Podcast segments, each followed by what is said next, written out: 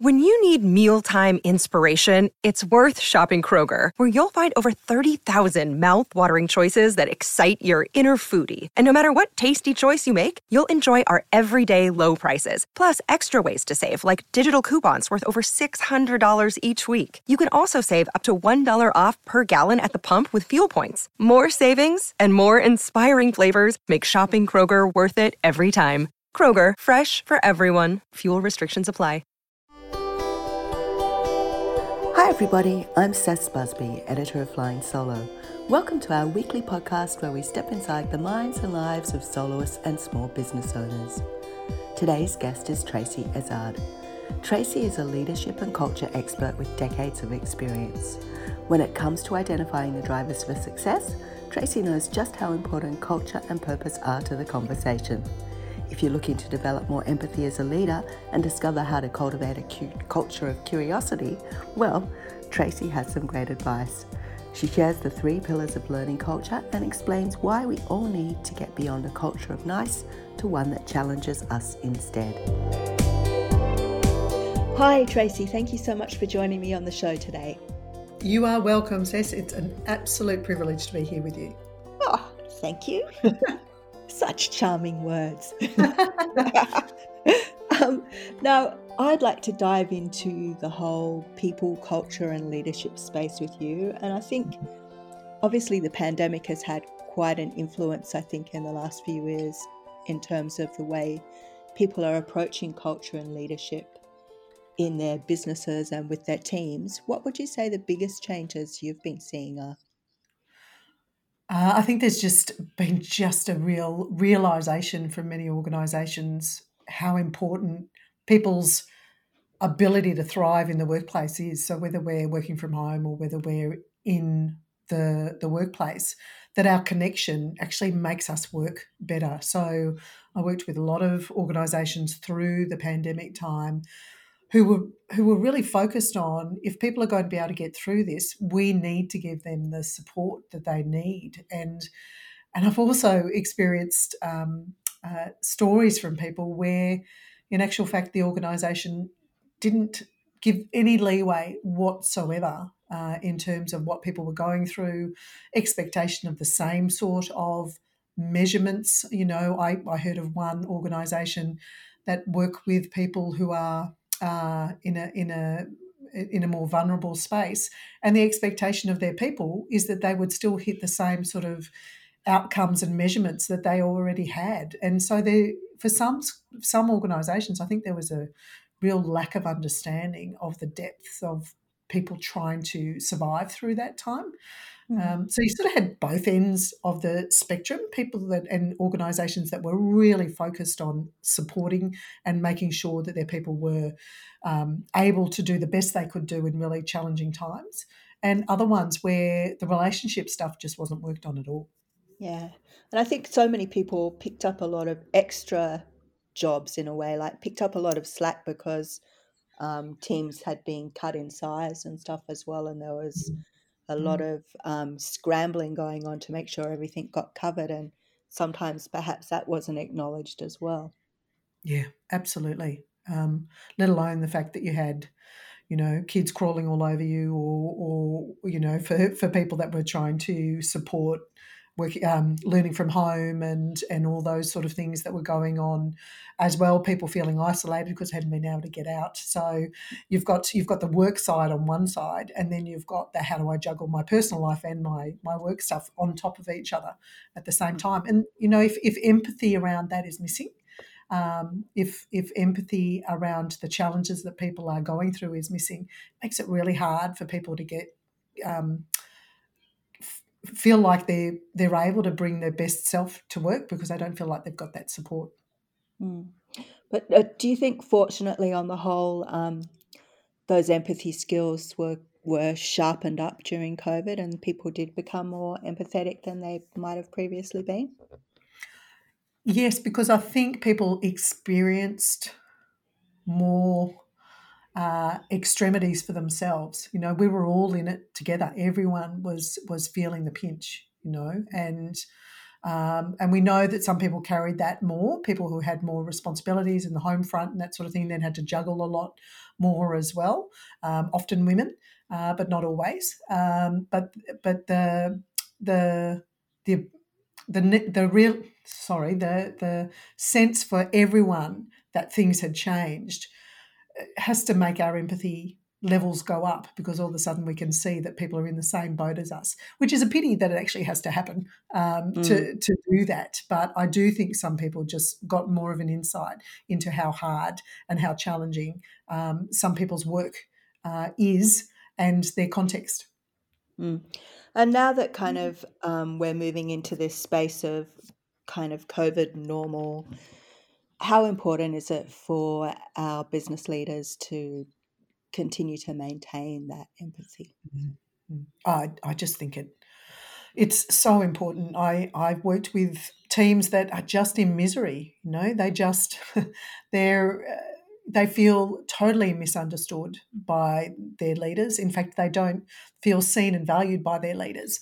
Uh, and so this this this realization, this realization for many people around the human side of leadership actually being critical to retaining people, to bringing out their best. You know, it's what great cultures have done for a long, long time. You know, high performing cultures do have a really strong sense of psychological safety where I feel like I belong, I feel like I can learn and contribute, and uh, I really matter. And that helps me to step into being more creative, being more innovative, but it also helps me to just do my job better with less um, stuff ups because my brain isn't as scrambled. When people have a lack of that, when they have a lack of empathy from their leaders, when they feel disconnected from their teams and from the people that lead them, then uh, we're not working at our best because our brains are actually not fully functionally turned on uh, to be able to do the really complex work we need to do. So it's it's you know when people sort of say this is the soft stuff of leadership, it's absolutely not. It's the it's the work that connects us together as human beings. So it's it's majorly human work, but it's also about getting us to think better, collaborate better, problem solve better, decision make better. And empathy is just a key piece of that because I see um, and understand you more, and we can have a deeper, more trusting relationship to be able to do the hard work. So, how can we uh, work on those kind of psychological skills that we need to make sure um, not just ourselves, but our teams are, are working at their best. Mm. Well, it's it is a it is a complex um, environment that we all work in, and so context really matters um, around what is it that you already have in place. So one of the things we know around psychological safety is that the first place we want to actually move to is do people feel like they belong? You know, do people feel like their humanness is honoured uh, and and that they don't have to fight to actually feel like they belong in our team or in our organisation. And so it can be really easy just to actually get to know people. You know, um, again on the on the flip side, I've worked with organisations where people are in really quite big teams but they don't know each other because they don't actually have any conversations with each other unless it's very didactic and very tactical or transactional. So, sitting down and actually connecting and getting to know people, understanding strengths, understanding what it is that is the unique thing that everyone brings to the table, it creates this connection that allows people to feel like they can bring their best, they can bring their insights, they can bring their skills to the table and psychological safety is in in a nutshell around feeling safe to take risk, interpersonal risk, and speak and have a voice. And often in our environment, what goes on for us is that we have people that feel like they're not safe to contribute that if they, they do contribute, they might be shamed, they might be embarrassed, they might be belittled, they might say the wrong thing, and people then sideline them. There's all this stuff that goes on in our he- heads when there is a perceived lack of psychological safety. Um, and if we don't, if we don't move on that, we end up having all this great wisdom actually never been spoken about. We have challenges that people are facing never been spoken about. We have um, complex problems that could be solved if everyone's voice came together to co create a solution. But instead, what we often do is we just listen to the louder few who may have some good ideas, but I, bet they're not as good as the ideas that could have been created if everyone had a voice. And that's really what the essence of psychological safety is a really positive challenge culture where we can have really good, robust debate and people feel safe to do it and they feel that there's not that social friction that goes on. You know, Timothy R. Clark does some great work around psychological safety. And his terminology around it is it's an environment of rewarded vulnerability. And for many people that I work with, their vulnerability is actually willing to take a risk and move out of their comfort zone and do something or say something that they've never said before or they've been afraid to. Um, and when we get up to the high levels of psychological safety, uh, which is the challenge culture, positive challenge culture, and I feel safe to challenge the status quo. He talks about that, you know, we can increase intellectual friction because we've got decreased social friction. And I think that's just a great way to look at it because we've got the connection, we've got the trust, we've got the empathy. That doesn't necessarily mean everyone has to, you know, be nice all the time or everyone's spilling their deepest, darkest secrets, does it? No, that's it, and that's where people really can go down the wrong garden path with this, can't they? They they assume that we've got to lay everything out on the table and um, all the you know the the the skeletons in the closet. It's not at all about that. It's it's am I willing to just say to someone, "How are you going today?" Am I willing to instead of speaking first, if I usually speak first, my vulnerability might be actually being quiet, shutting up, and actually letting other people speak first. Mm. Um, if I always let other people say things for me, having the courage to actually step up and say them for myself. Um, not agreeing with my mate that I have lunch with and saying, "Oh, I actually don't agree with you there."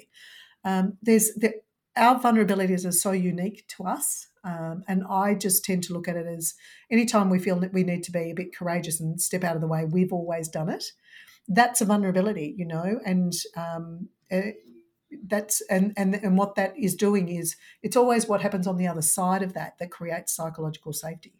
Mm-hmm. So if I do that and I get shut down, or I do that, and it, say say if I'm usually always the one that has all the answers, and I decide what I'm going to do is I'm going to actually be courageous, and I'm not going to give my answers first. I'm going to listen deeply to everyone else.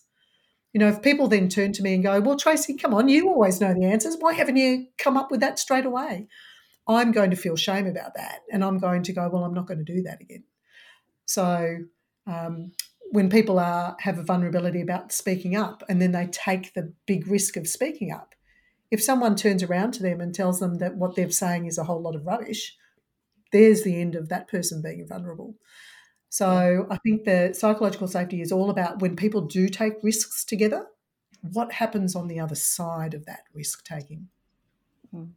So how can we make sure that we're believing that that we're building this environment where people do feel that they're comfortable to take risks and that it's kind of collaborative and everybody's learning together and moving forward together?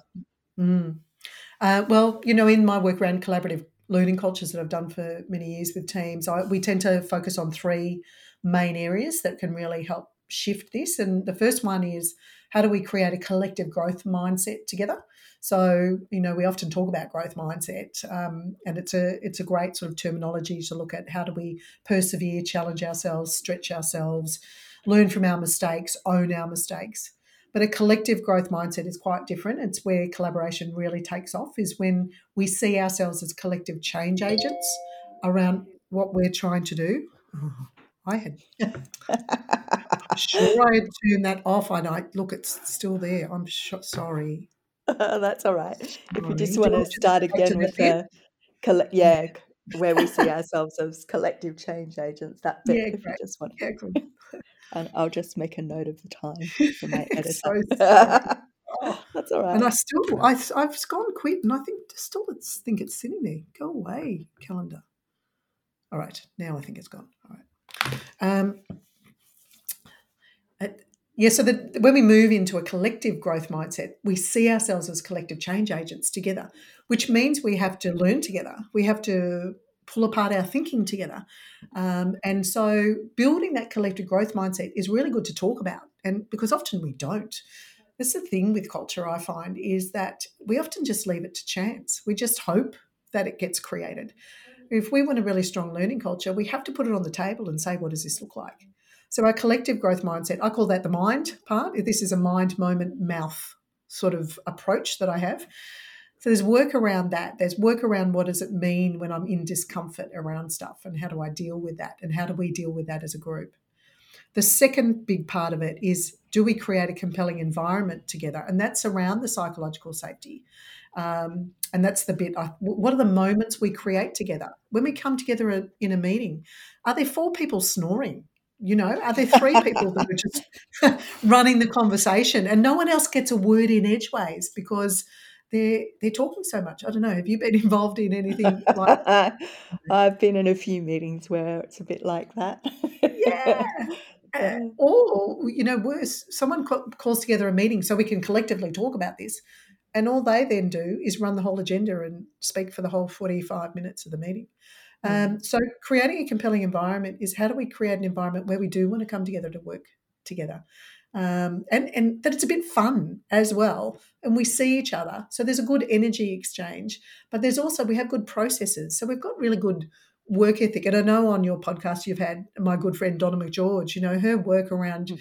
the 25 minute meeting and um, productivity. You know, how do we get more effective in our meetings? That's a big part of it. And knowing what our energy is that we bring into that environment, that helps to create the culture that we're after.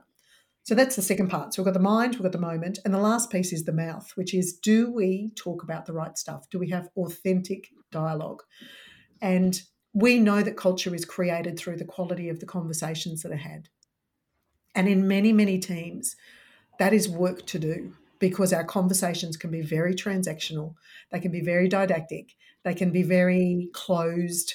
Uh, we often don't make time for them. We just fill people's inboxes with stuff where we could have just had a quick conversation and actually really tease stuff out together. Um, so when we have quality conversations, we move up to a space that is transformational. You know, we ask questions of each other. We listen deeply to connect and to understand each other more.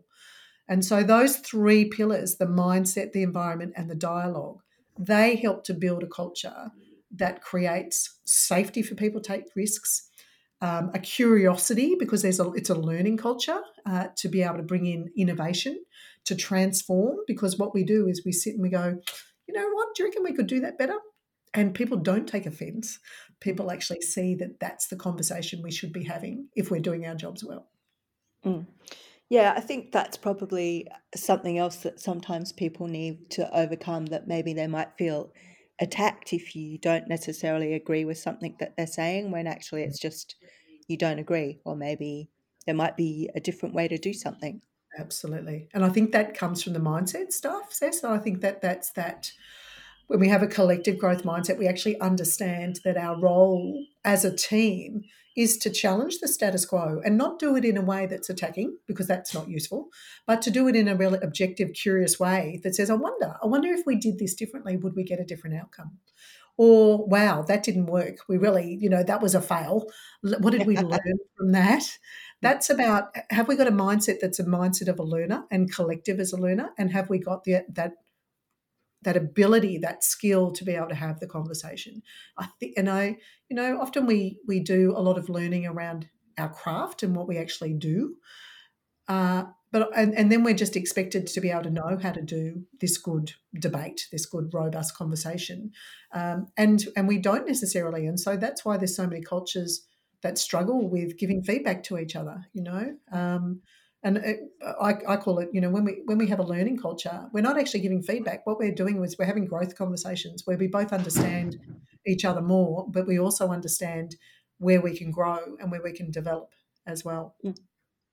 so how do we develop that that curiosity which i guess is probably innate in everyone mm. when they're children but mm. sometimes it gets lost along the way yeah absolutely i and um and we know, you know, there's really interesting research around how, unfortunately, and you know, I do a lot of work in education, so um, I, I, hate that um, kids actually you lose a lot of their curiosity as soon as they get to school, because all of a sudden there's not the time in a crowded curriculum to be able to foster you know this this innate curiosity. So so many schools are working really hard at shifting that paradigm now and getting students into inquiry and really inquiring about the world which is fantastic. And i think we need to do the same thing in the work environment. When whenever we get into a space of well this is the way we do it we've lost curiosity. Um, I, I use the term ignorant truth that if we can mm. we can own that what we know is really just our ignorant truth. It might be our truth at the moment of this is the way i work or this is what i know. But in actual fact it's only a slither of knowledge. It's only a slither of anything. And so it's pretty ignorant because all the things we don't know are, are actually where our ignorance lies. So it can be really humbling to just go i've got a real ignorant truth around this topic you know? I've got something that i know but there's a huge amount around it even if i'm an expert that i don't know. And so that allows us. I think curiosity um, has with it a humility that says, I don't know it all, and that it's absolutely fine not to know it all because we are redefining leadership because of the complexity of the world and saying there's no way that one person can know what it is we need to do all the time. And that great leaders actually create that collaborative culture that says, This is complex work. I need to be able to ask you questions. You need to be able to ask me questions so that we can come up with the best answer, not just my answer or not just what I think is the right answer. Mm. So, to create, foster that authentic dialogue, that curiosity has to be that we do question our assumptions. We do go, is this getting the outcomes we're after? What would this look like if we did exactly the opposite? Uh, and too often, what we do is we just jump into things and we don't ask the question. So, you know, you, you said, what, what is it we can do? I would really encourage people to come up with something, maybe a challenge that you have in your workplace or something that your team's grappling with. Put it in the middle of the table, put a big piece of paper in the middle of the table, write down what it is, and then get everyone to answer these questions. What are what assumptions are we making about this topic or this thing? Everyone writes down a whole heap of assumptions that that really push the barrow around this. Um, and then we turn it into, well, what are we curious about? So let's write down as many curious questions we can about this topic. And then we move into discussing and looking at solutions and coming up with a whole range of ideas. But we don't do that until we've gone through that real curiosity phase of sparking ideas in our heads. Hmm. And what about the role of purpose in leadership? Um, it seems that uh, everybody is is interested in working somewhere where they feel aligned with the purpose these days. Mm. Like it's used to be, mm. um, yeah, it used to never used to be as commonplace as it is now. I think no. purpose has become such a catchphrase, if you like, at the moment, yeah. and uh, yeah. every business has got to have its purpose, and the employees want yeah. you to be purpose driven. So what if you feel like your business doesn't have a purpose? What yes. can you do? yes. Yeah, it's a great question. But my leadership approach is called ferocious warmth, and it's the idea of the head and the heart. So we're always, great leadership is always looking at uh, both the results and the relationships, you know, high challenge, high support. And one of the things that grounds us as a ferocious warmth leader is you know the the head stuff is really the strategy the what are we trying to achieve the measurement but the hard stuff is what's the real thing that makes a difference to who we are and what we do? And so that's the purpose driven stuff that um, you know quite often when we have people they're so busy people are so busy in their work we can just lose sight of how does my little thing um, link up to the big picture of the whole organization and even when leaders can make that link for people, it can make a huge difference to people's commitment to it because they see where it fits into that big picture.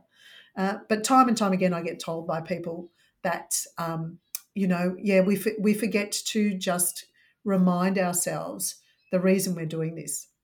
And I tend to work with very purpose driven organizations. Um, it just seems to be the, where I have landed a lot with my work.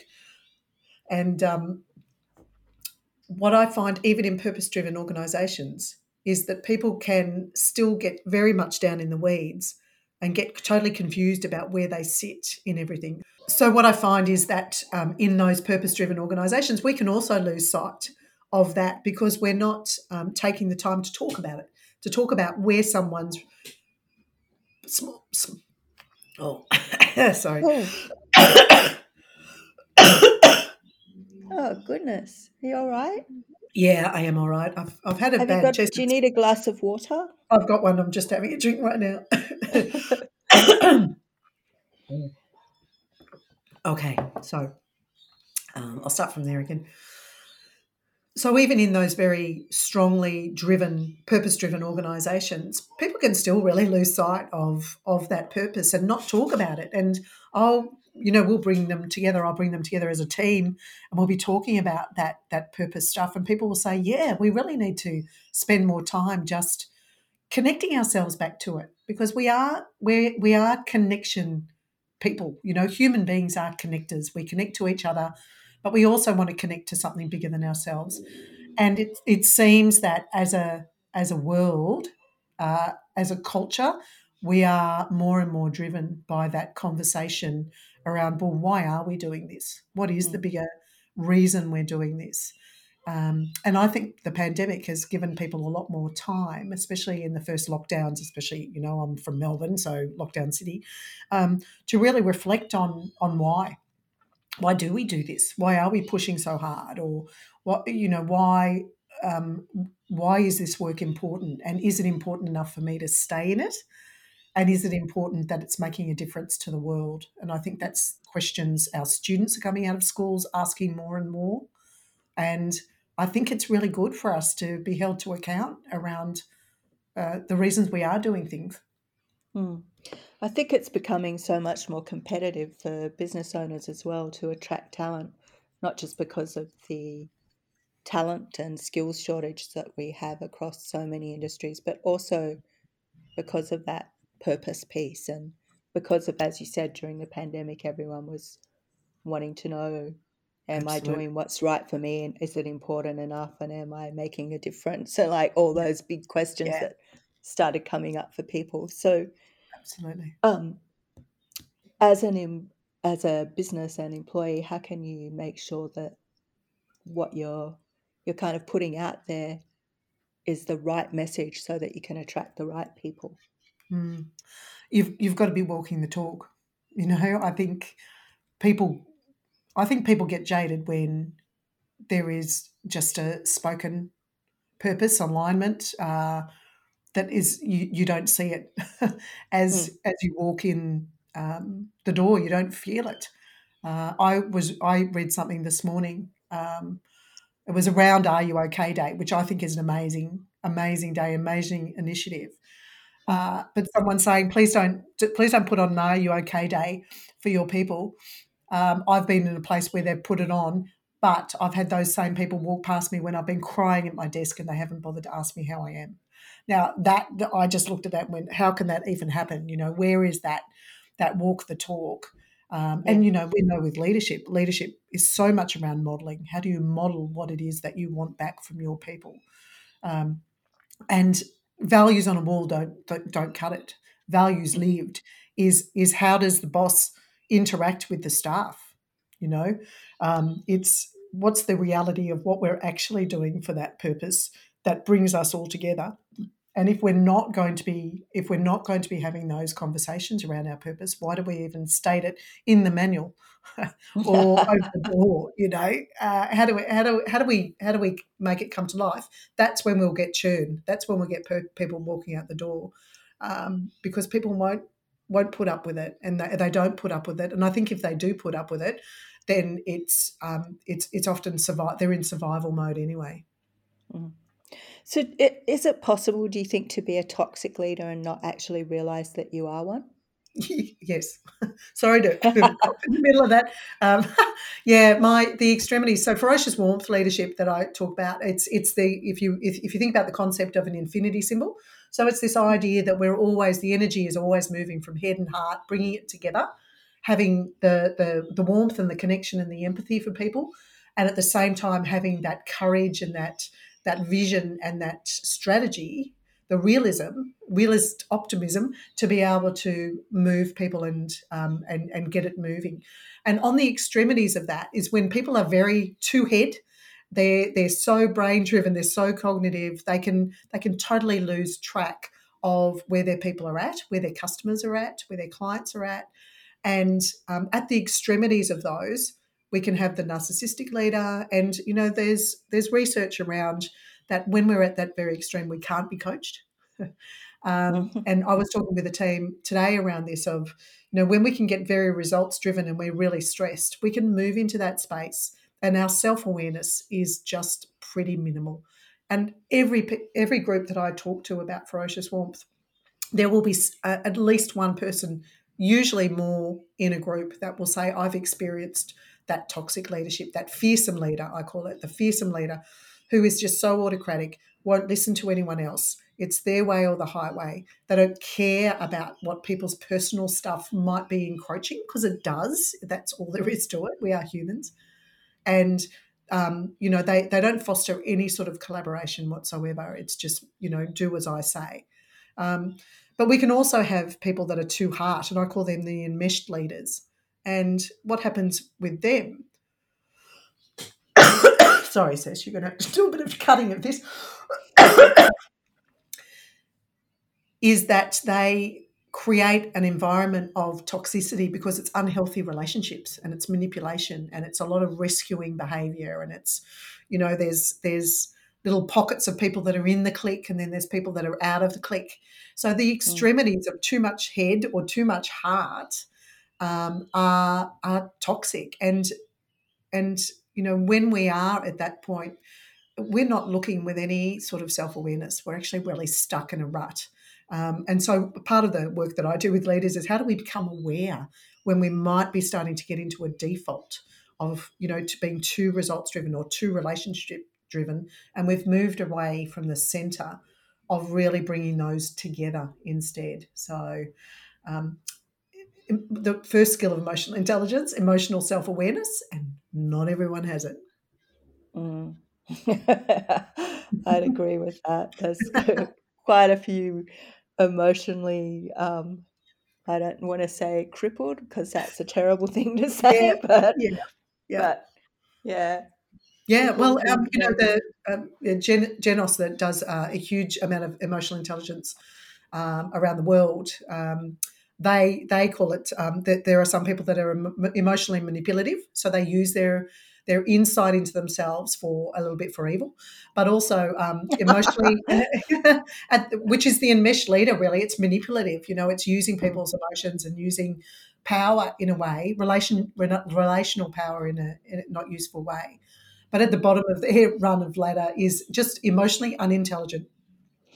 You know mm. that, that you know for some people they they haven't spent the time really delving into having that self awareness of themselves um, to be able to look at whether they're having the impact they really want as a leader um, or the impact that people want from them, really. Hmm. So, what if uh, we feel we're slipping one way or the other? What's mm. what are some checks that we can do so that we bring yeah. ourselves back into balance? Yeah. Um, so I uh, I get people to think about you know what are your strengths and uh, you know maybe what are your really your cognitive strengths, your strategic strengths, those brain head strengths. Um, if you you know you go a little bit more results driven as a default, when is it that you can sense that some of them are going to their extremes? Uh, so instead of perhaps being strategic, you might get some feedback from people that you're being a bit on high or aloof. Um, instead of being really clear. You might really pride yourself on being a very clear, articulate, very, you know, um, focused leader. People start to say that they're feeling that you're being very harsh. Um, or instead of just having good high expectations, that they're demanding in a way that's very draining on people. They're really good indicators. So that's if you're going too much to that that cognitive space, that headspace. If you're very heart, um, often people will really super identify, wow, I've got a lot of empathy, but it's actually making me avoid the harder conversations.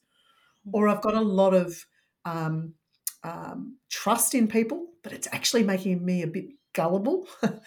or maybe I'm so optimistic that I'm starting to move into being naive. And so if we are going off balance, if you imagine again this infinity symbol and we're going we're going far too much one way, like a tightrope walker, we want to pull from the other side. So if I mm. know I'm going into that very heart driven space and it's actually starting to impact in a negative way, I want to draw from my strategy. I want to draw from my thinking more rationally about something and maybe, you know, just note down, well, what is the outcome we're after? What's the purpose here? Who is it that's being affected here? And we're wanting to ask more just cognitive questions of ourselves, just to even ourselves back up. If we're going too much to the head side of things, we actually want to connect back into the humanness. We've lost connection with our people. We've lost connection perhaps with how people are feeling. Uh, so we want to step into empathy. So we might need to go and talk more deeply with people, spend time with people, and ask questions about how are you finding this of what we're doing. What is the support you need? And so you're drawing more from the heart side to even yourself back up. Mm. And also employing that curiosity, I guess you're talking about as well. Absolutely. Yep. Yeah. And, you know, that's so important, isn't it? I, I, I find that when leaders start asking themselves, okay, am, am I, am I, is my leadership having the impact that, that I would want on the people that I lead? Uh, but conversely, asking, is the leadership helping my people to thrive? So, from their perspective, are they getting from me what I need, what they need? When we ask those curious questions, we then seek to dig under a little bit around what our leadership is um, from different perspectives, rather than just assuming that what we're doing is just hitting the mark all the time. Hmm. And if you had one piece of advice that you wanted people to walk away from listening to this podcast, what would it be? Uh, it would be that uh, any any type of work, any type of leadership work is hard, and to have self compassion first, and that when we see that our role is to do self care so that we can be the very best person we can be for the people that we lead, we shift into a different dynamic where we really are looking after ourselves. And we talk so much about looking after everyone else that really balanced, ferocious warmth leaders actually understand that our well-being doesn't sit to the side. It's actually an embedded daily activity that allows us to have the flexibility to be high results, high relationships, and not choosing one over the other because we're exhausted. Mm. So important, isn't it? Whether it's like self care, self love, self respect, they're all, it's all the same thing, really, isn't it? It just, sure is. Yeah. yeah. yeah. Thank you, Tracey. It's been a lovely conversation with you today. I'm sure I'm going to have you back for a chat again. yeah, that'd be lovely. I'd love to um, come and have a chat with you, and I'd love to ask you some more questions because I really didn't ask you very many questions, and I'm fascinated with what you do and um, what you're creating with these podcasts. So um, oh. maybe uh, if, if you have me back, we could we could turn the tables and we could do a bit of to and fro questions. All right, that sounds Sounds like a grand idea. Right. Um, thank you for joining me. Thank you so much for your time, and thanks to all the listeners for listening.